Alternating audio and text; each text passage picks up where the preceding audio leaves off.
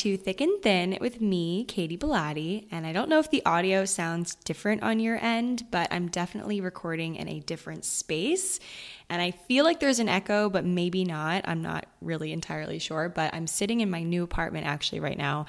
Um, and I just can't believe this just feels so right. Me sitting here recording, you know, in this new space that I'm just so in love with that I can't wait to reveal to you guys very soon, tell you guys all the details. I will not be sparing well, I'll be sparing some, but you know, I'll be sharing as much as I want to because as you'll hear later in the episode, I'm going to talk a little bit about this concept or my latest ism. You guys know I love my isms and my like, you know, psychological theories and all those things. And I recently discovered a new ism called essentialism. And I can't wait to share with you guys more about that because it kind of surrounds or revolves around the idea of being a bit more selective with things and the big big one, the big thing that I'm going to be more selective about in coming months, coming years, just like, you know, in the considerable future is with the things that I share. Because as much as I love being super transparent and honest about things that are difficult to be honest about, um, which is what I love doing, I feel like there's a way to do that while still preserving some things, you know, that are just special to me that the whole world does not need to see and know about. And so, Anyway, long story short, I will be sharing more details about my move, about just moving forward, you know, what my space looks like, you know, just a lot of things. All those like things that I want to share that I'm excited to talk about will be coming soon. I'm I think filming a video on Friday about the new place and stuff like that. I think I'll probably post it around like Saturday or maybe on Monday, who knows. Um, and then you guys will know all the deets that I want to share. So, yeah, anyway, we are in the new space, um, getting used to the acoustics here. It's a bit different layout in the sense that, like, I I'm not um, sitting at my tiny little desk in the corner by the window. Um, I actually have a larger desk in this place and I could like spread out all my notes. Like, I can't believe it. I can see all my notes in front of me. I don't have to like shuffle through them and like balance my glass of wine on the edge of my desk. Like, that's what I was dealing with before. So I'm feeling very lucky right now that I can like have everything spread out. I actually got a dining room table this time around. So instead of a desk, like a, a, you know a typical desk it's actually a dining room table because i found that no desk really was the right size for all of the activities that I do at my desk. So I have a dining room table. Anyway, so all my notes are spread out in front of me, and I just have so much to talk to you guys about today, or, uh, you know, kind of unpack with you all because a lot has happened since we last spoke. Like, if you told me last week when I was recording our last podcast episode that Taylor Swift was about to drop a surprise album in the alternative category that sounds so much like her old music that I love so much, I would just, I don't know what I would do or say. I probably would say you were crazy because I just did not see it coming. I don't think a lot of us saw it coming. I've always been a Taylor Swift fan, I guess. I hate using the word fan, but I guess, you know, I've been a supporter of hers. I do love her music. I like how I I just like her as a person. I feel like she's misunderstood in a lot of ways and I just, you know, there's been things coming out in even more recent months and years that have just solidified my opinion as far as like she is just one of those people that the media and a lot of people, even in like my friend group, tries to paint as like this villain and I just don't see her like that at all. I think her music really speaks volumes to who she is and this new album Folklore is no exception to that. I think every song on this album is just a work of art, and I can't believe she wrote the entire thing slash produced it or whatever goes into making an album during quarantine. Like i just i knew there was going to be a lot of good things to come out of quarantine but i did not know those things would come from taylor swift. And i am pleasantly surprised there are so many amazing songs in the album. I would say my favorite song on folklore is invisible string and i like to think that this album and this song specifically just like it, really was made for me. like in this phase of my life, I was just talking on my last episode, you guys know about just how kind of you know, I don't really know where I am right now, what I'm doing. Like I'm kind of in this weird, uh, just period of time, kind of like a uh, just I don't know. I'm, I feel like kind of suspended right now in midair and I'm trying to figure out my next move type of thing. And you know, invisible string kind of just, it made me feel like, oh, you know, like my person, every single little move I make, like even me moving apartments, has gotten me somehow closer to my person someday, slash where I'm meant to end up. And like all these things are just, oh my God, I, that song just like gets me. So that is my favorite song on the album, but I was equally intrigued, slash just like very interested in the Last Great American Dynasty, Betty, all the songs that are clearly about this one woman, Rebekah Harkness. And I have since fallen into a total black hole researching this woman, Rebekah Harkness, and everything about her, everything that's ever been written about her. I have fallen into a deep dark hole reading. And there's a few songs on the album that are, you can kind of tell after listening to it a million times, like I have, are linked together. And Taylor even said before she released the album that three of the songs were kind of involved, like a love triangle from three different perspectives. And I'm still trying to figure out who James is because this song called Betty, which is presumably about Rebekah, was written or spoken from this guy or girl, I don't know, James perspective. And there's a couple names actually in the songs, James and Inez, which are actually the names of Blake Lively's children, apparently. I know James is Blake Lively's daughter's name, but I didn't know Inez. Maybe it is. And I just like didn't. I think she has a son, doesn't she? I don't freaking know. Anyway, that was a theory that I saw on Twitter, but basically three songs. There's like a love triangle situation um, told kind of from different perspectives. Um, August is told from the other woman's perspective or point of view. And then Cardigan, I believe, is also from in the love triangle situation. And then there's the song, The Great American, or The Last Great American Dynasty, my apologies, which is entirely about Rebekah and her life and her antics and her rebellious streak and all the things. Um, and basically, Rebekah used to own Taylor Swift's Rhode Island house before she acquired it or bought it for $17 million in cash, which is crazy. So, we're going to talk about Rebecca today. I have a few things that I, I'm not just sharing her story, I do have some other things I want to kind of tie it to in true Katie fashion of sharing people's stories on here. They all have to do with something.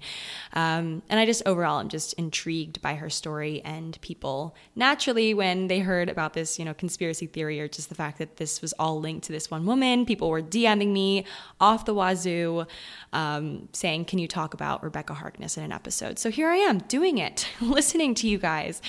Um, so yeah, Rebekah Harkness, let's get into her story first and then we'll just, you know, go on from there as we typically do. So Rebekah Harkness, aka Betty, which the song Betty is written about. Um, I, I, believe it was kind of like a fictional take. I think a lot of what Taylor did here was she kind of spun this true story into something that she could kind of tell multiple perspectives from, um, even if they didn't truly exist, which I love when authors do that. I read this uh, book called Park Avenue Summer, which I think I've recommended to a million of you guys. So if you haven't read it, definitely get your hands on it because I've, I've recommended it to just everyone and everyone loves it. So Park Avenue Summer, I don't remember who it's written by actually, but I remember the, the book cover in my head. It's like black and white and has a little bit of pink on it.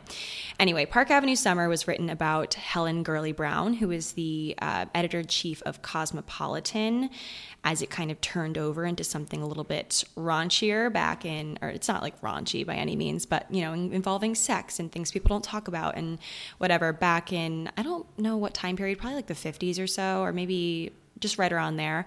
And the, the book Park Avenue Summer is told from the perspective of her assistant, her fictional assistant that didn't actually exist, but just for the sake of telling the story, you know? So I think Taylor might have done that with some of these songs, you know, making, inventing these characters to kind of go along with Rebekah's true story. So anyway, that's just my theory. Um, but I want to talk about the true story of Rebekah Harkness today. So she was born in 1915 in St. Louis, Missouri, um, and she was born very wealthy in the sense that her parents were both very wealthy. Her dad, um, I believe he was like in some sort of he was a stockbroker or something like that. Doesn't really matter. He was a tyrant, not a good guy. Her mom was very involved in the social scene, so she really took a step back in motherhood and she was kind of left to be raised by her nannies. Um, there's this one book about her. Someone did some intense research on her life, and apparently, one of the nannies was hired because she used to work in an insane asylum. And the parents thought that, that she'd be really great at raising their children, which is a little bit crazy. Anyway, so she was raised kind of in a, a way where she didn't really feel extremely loved um, by her parents. And she went off to a finishing school after when she was a certain age, um, alongside a lot of other prominent families. And she wrote in her journal that in her life, she hopes to, quote, do everything bad which I thought was very interesting and very telling as far as where she goes in life. I've said before on the podcast, I think that a lot of how we are as adults, how we handle situations, just how we are as a whole, is really just intrinsically linked to how we were as children and just what happened to us as children. So this goes doesn't really come as a shock, honestly, that she ends up being this, you know, rebellious character later in her life. So she was basically known for doing crazy shit. I literally verbatim wrote that in my notes known for doing crazy shit. She formed a group called the Bitch Pack. I believe in her probably late 20s, early 30s. Um, she had four marriages. I'm going to get into that. But she formed this group. She was kind of like the Regina George of her group, I guess, but I don't want to call her Regina George because I think she was a little bit more intelligent than Regina George. But Anyway, it was a subculture group of debutantes, so younger women, who enjoyed disrupting social events, including lacing the punch at her sister's debutante ball with mineral oil, performing a striptease at dinner, and filling her fish tank with scotch. There's a lot of other things that I'm going to get into, but those are just some of the top line items. She had four marriages in her life. Um, one to, I, I, don't really remember, if, I think he was a photographer or something, her first husband, not really as noteworthy. Um, they were together for a bit. They had a couple of children. She was a pretty absent mother to her few children that she had throughout her four marriages. Um, in her first marriage, she actually I, I, believe it was like in the newspaper i saw this like old clipping uh, where she said that she got married because there really wasn't anything else to do or there wasn't much else to do or something like that than to get married. So she got married um, she divorced her husband or they divorced i don't really know what happened there.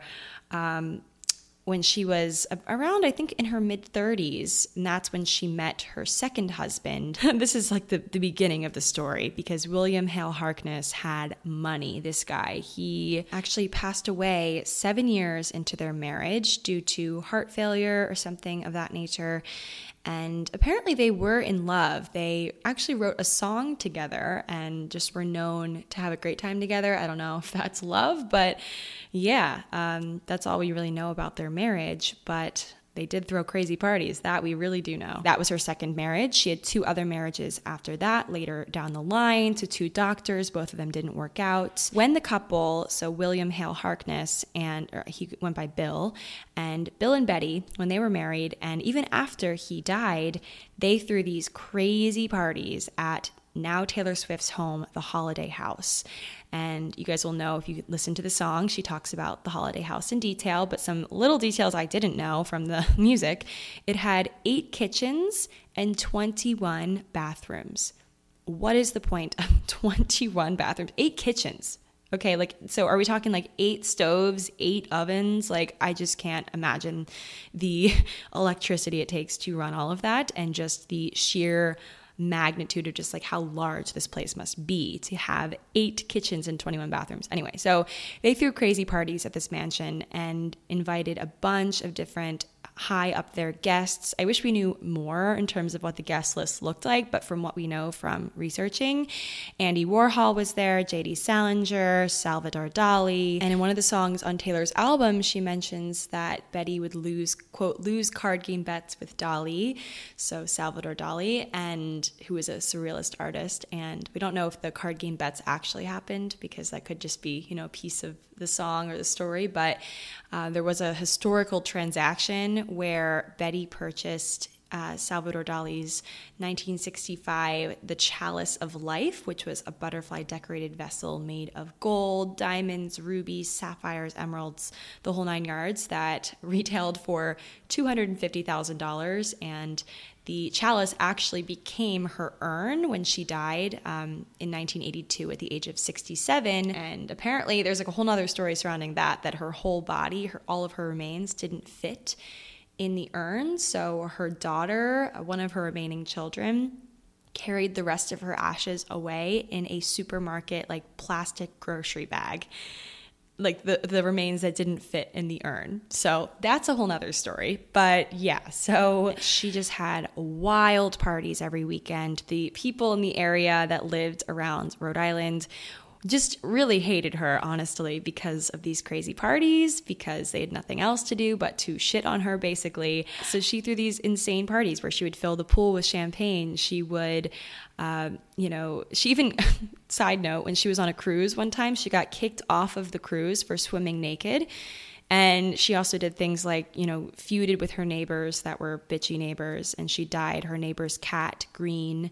Um, if you hear the song, Taylor actually says that she dyes the neighbor's dog green, and I think it's because she loves cats so much she just like can't even say it in her song that this woman dyed a cat green. Anyway, the lyrics from the songs really do draw so many parallels between Betty and Taylor and just like how similar their lives are slash were in the sense that people really don't understand them slash you know they had a marvelous time ruining everything you know because i feel like with taylor it's like she can really quote do nothing right. It's like no matter what she does people paint her to be this type of person and she really can't run from these stereotypes and these just other celebrities pinning her down and just all of this the drama that just follows her. And I, I honestly feel bad that that is the case. I feel like when you get to a certain level of fame, it's probably just inescapable.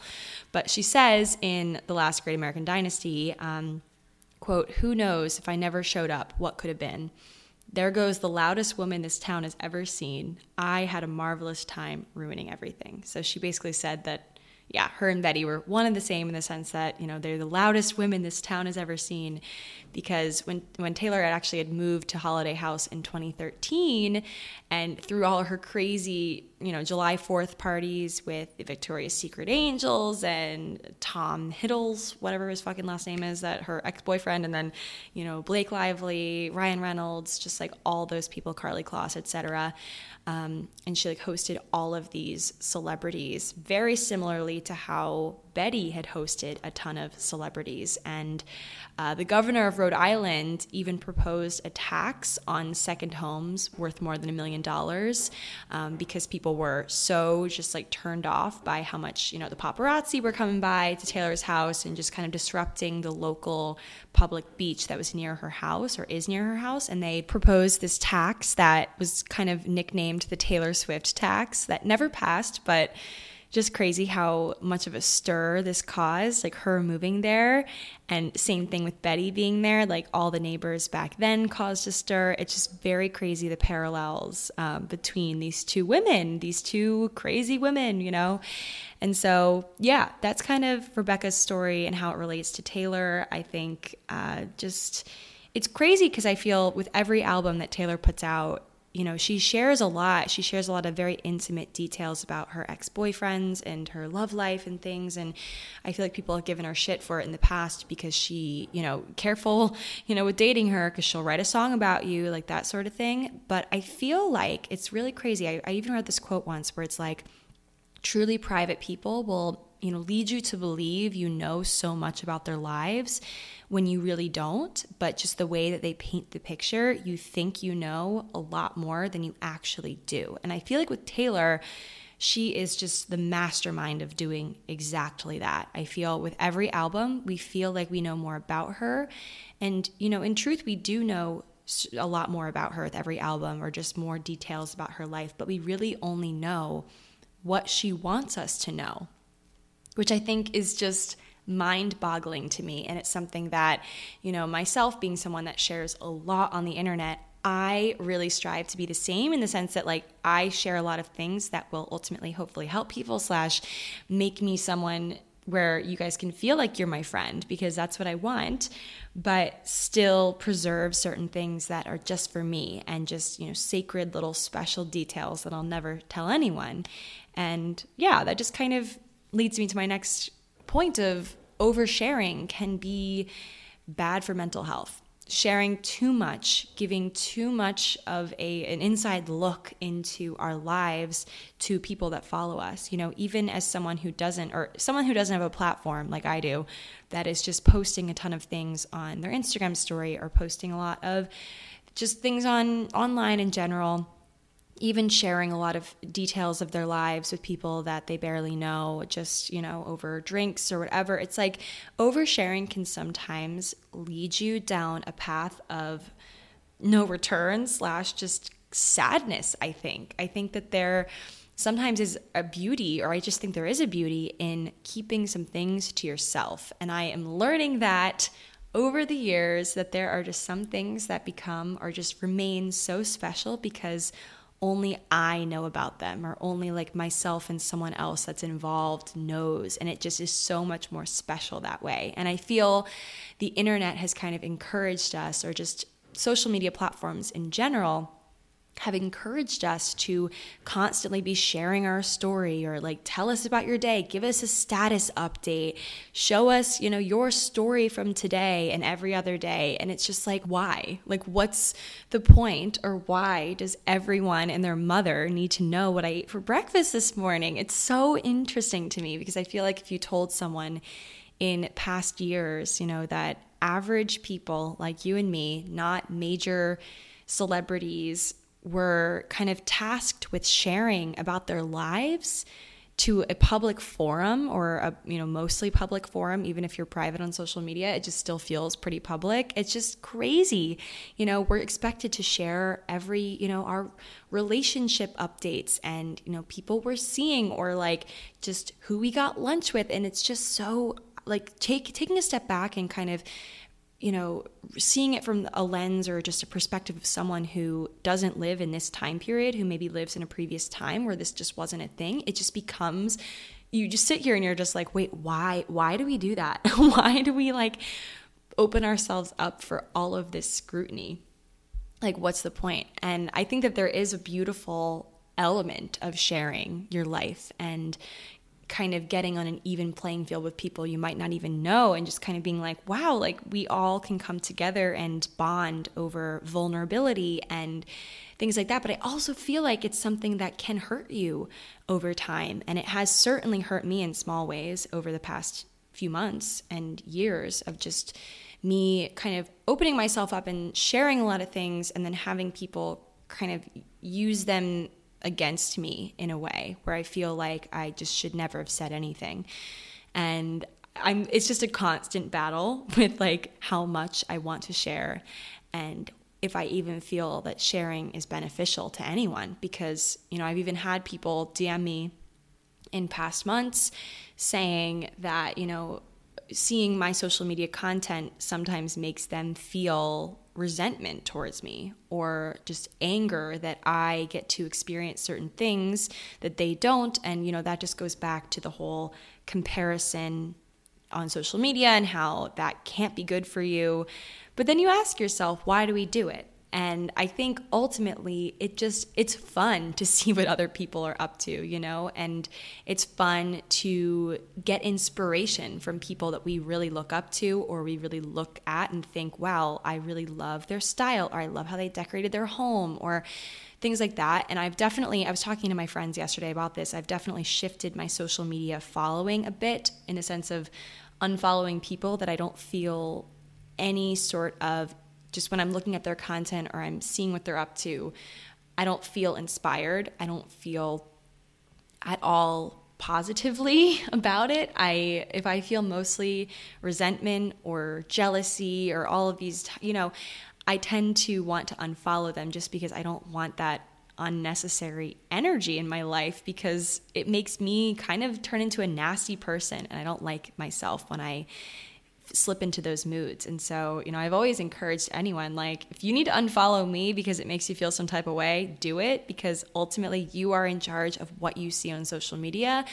And I think it should what you see should challenge your thinking, you know, socially or just with certain political issues or things like I think it should challenge you with certain things, but it should also not make you slide into depression. Like you should not feel upset over it.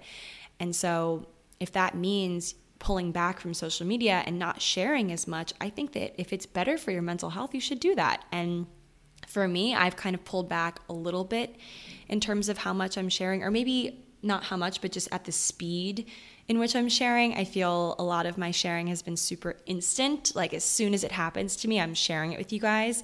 And right now, like I just, you know, initiated a whole move and didn't really share a ton of details yet. And it feels kind of nice to know that I can get settled and just kind of feel it out and do my own thing and not have a million people watching my every move. And it's kind of nice. I don't know. I feel like I've just had to come up with a healthy balance with social media, something that previous generations never had to do.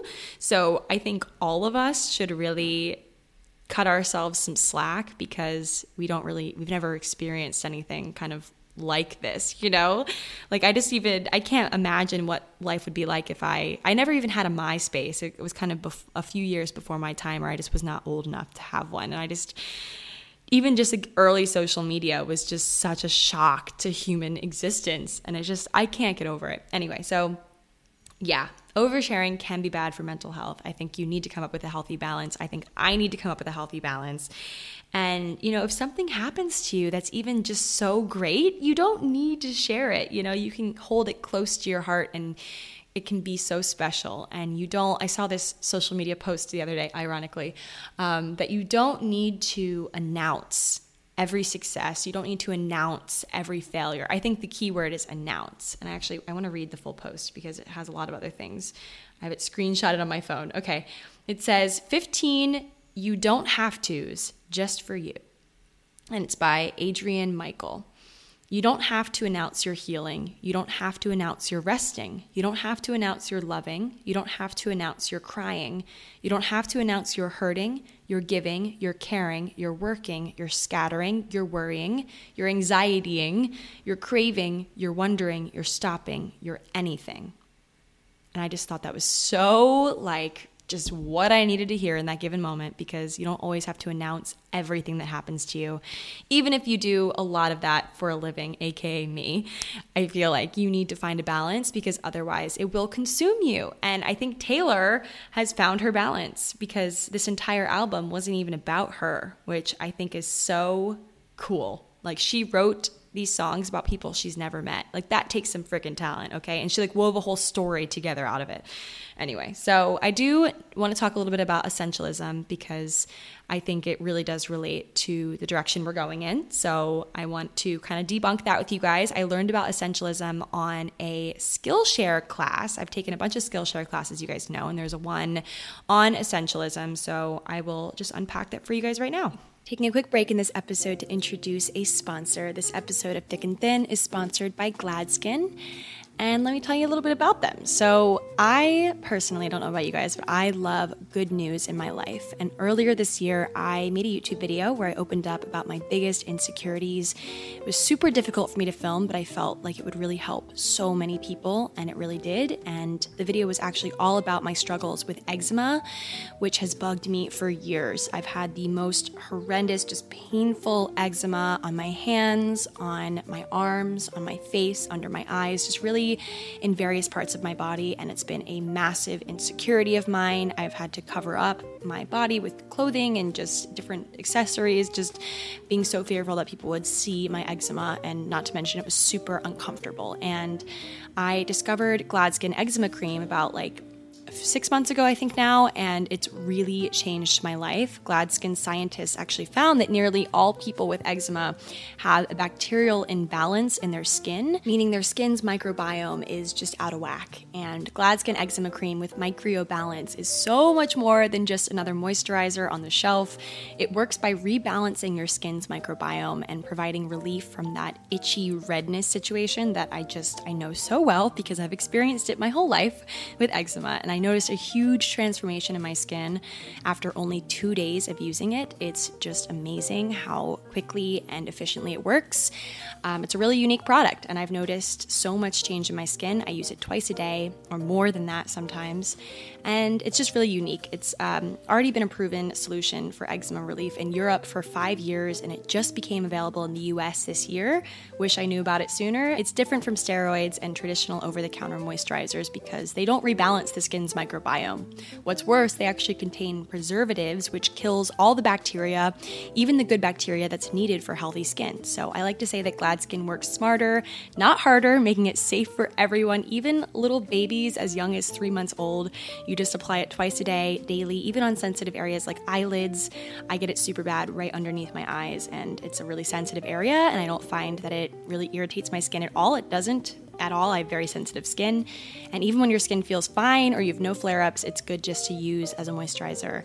Um, it can be used proactively to keep eczema under control, and you can't overuse it. That's not a thing. So it's free of steroids, fragrances, preservatives, and drying alcohols. It's been clinically proven to reduce eczema itch and redness, and there are no drug side effects. It's been clinically tested, it's hypoallergenic, dermatologist recommended, and accepted by the National Eczema Association. And you can get it shipped right to your door at gladskin.com and it's backed by the Gladness Guarantee. You can try it risk free for 60 days.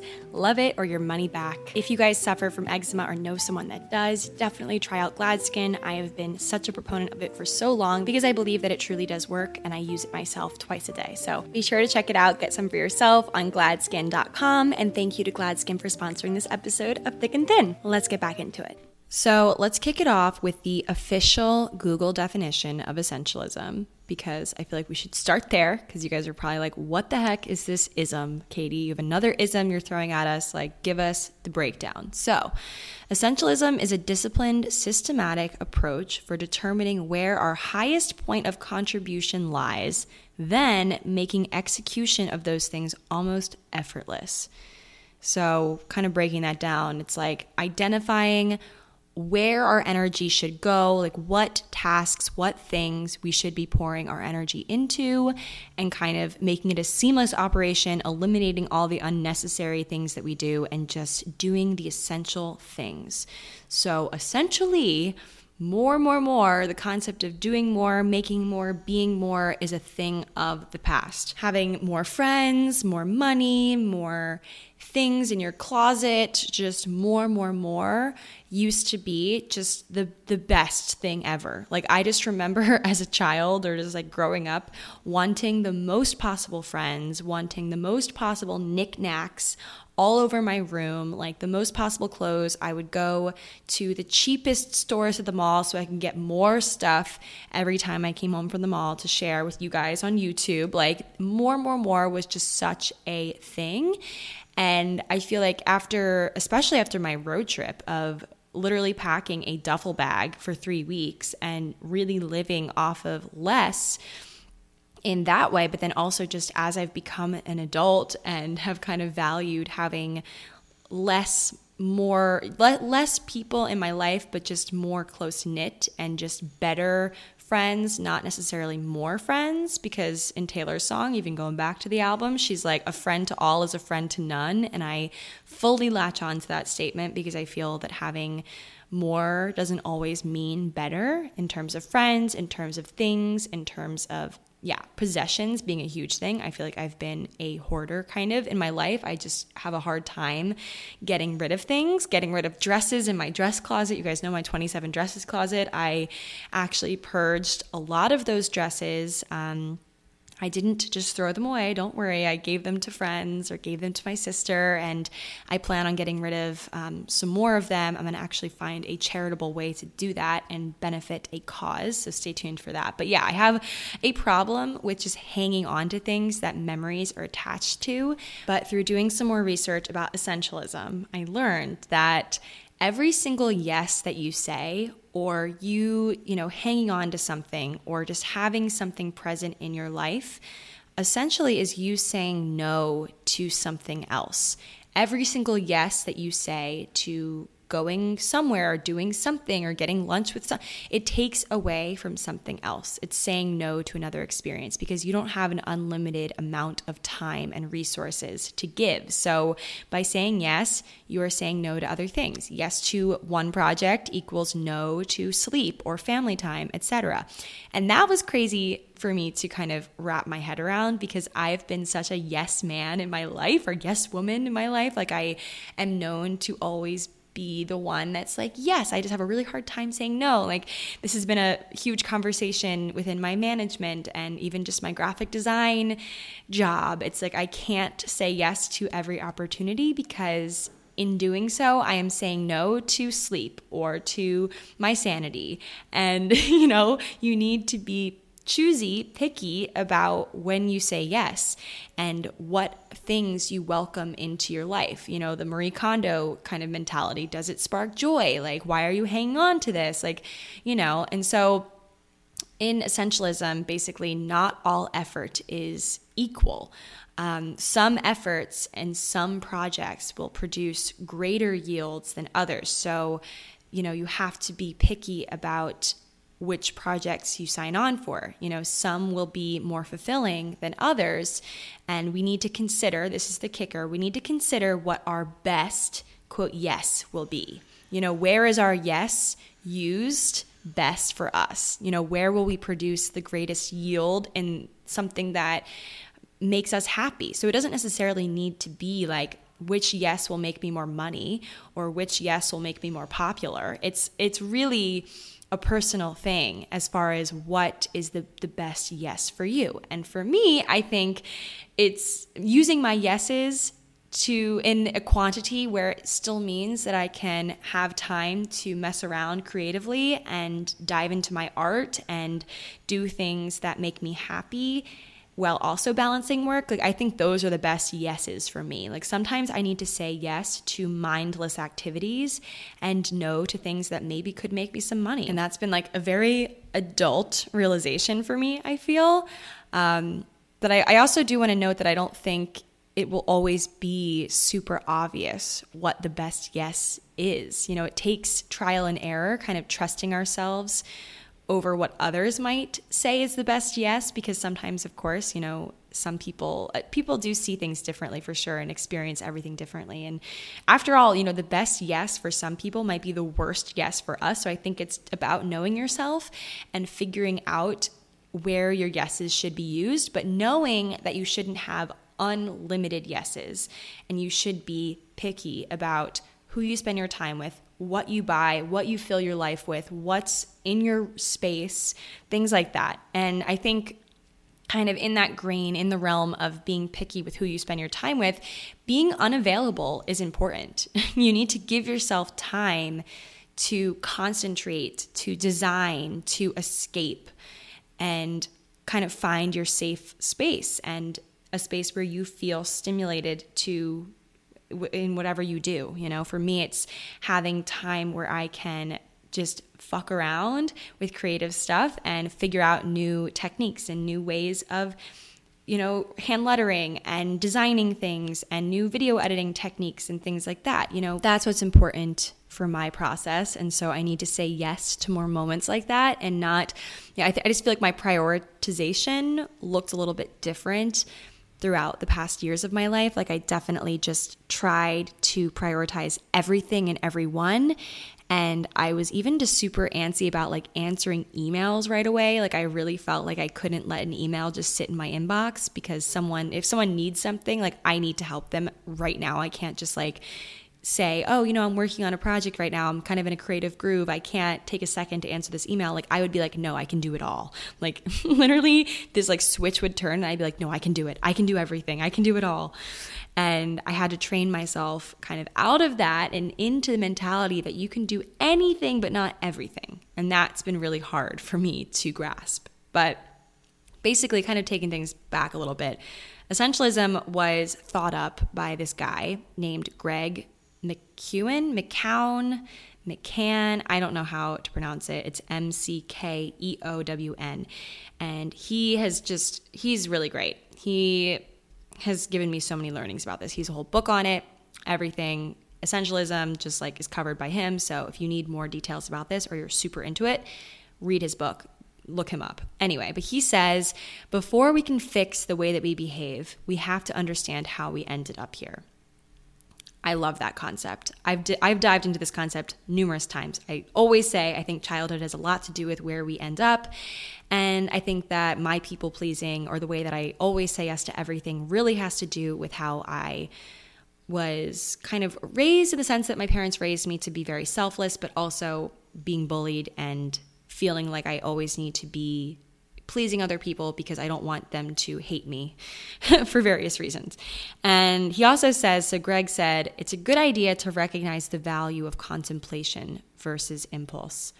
Meaning, we should take a moment to pause with our decisions, you know, even with our bosses or like really pressing things that like we feel like we need to be super instantaneous about and you know properly identify the essential make a decision based not on the external pressures or time, but make it based on internal clarity of purpose, which I love clarity of purpose. Wow.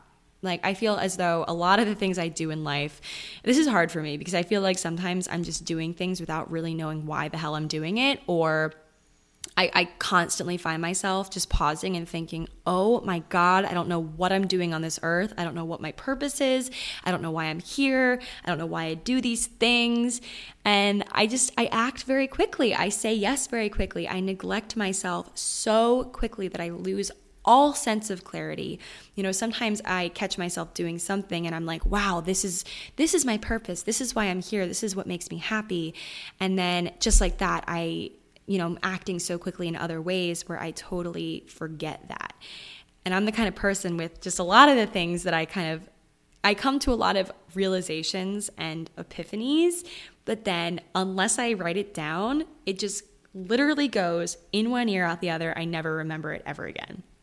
So that's why you'll notice just in my life, I always have like like you know handwritten notes just all over the freaking place. In my phone even i just have like little notes that just don't even make sense like in my notes section. And if anyone else got their hands on my phone they'd be like what the hell is this girl on? Because this doesn't make sense. You know? But if i don't write it down i won't remember it. But a lot of times with you know in terms of clarity of purpose especially when i just remember at l'oreal when i'd be like talking to my boss or like higher up people or people that i was trying to impress like I really would make very like on the fly decisions and I wouldn't really even if I had the luxury of being able to take my time with something, I wouldn't because we're kind of cultured or we conditioned, I guess is the better word, to believe that time is money and we need to be quick with everything and we need to be on our toes and really quick to answer questions. And like in school the teacher would ask a question and you know there would be the certain people that would just raise their hands immediately and know the answer. And there would be those type of people. And sometimes honestly i will say people would raise their hand and give their opinion or their answer. And it just i'd be sitting there thinking that's just so not even right. But they had the like courage or the audacity to answer the question so quickly. And then there would be the people that stayed quiet that knew the right answers and on the test would prove their worth because they had more time to think it through I think those are two completely different kinds of people, which is interesting. And anyway, so some other things along the lines of essentialism. Um, he suggests, so this is Greg. Greg suggests that you should learn the phrase, let me get back to you. Which I am so bad at that. I always need to give answers like right away and I can't be like, "Let me like look into this further." Like I just don't know that phrase. I don't have it in my vocabulary. So I've been trying in recent weeks after uh, learning this stuff to incorporate "Let me get back to you" into my daily routine of answering emails and whatever I do with work stuff. But I feel like it's a hard phrase because I mean, but yeah, but honestly though, being useful does not require an immediate answer for the most part. And I feel like people would rather you be correct than quick, you know? Um, another note that I learned, I just took like random notes on this course that I took. You can be eager to explore new things, but still selective in what you give your time to. I'm going to say that again. You can be eager to explore new things, but still selective in what you give your time to, which I think is this is just the best thing because I feel like I am super eager to explore new things, but the mistake that I make is as soon as I hear about something or I see something, I just want to like do it immediately and I just get my hands all over all of these things at once that I neglect other projects. Like you can learn about something, be like, that's really cool, and think, oh, you know, I'll do that in a little bit after I'm done this other thing. And you can prioritize it a little bit like that. And I'm not good at that. I'm not good at that.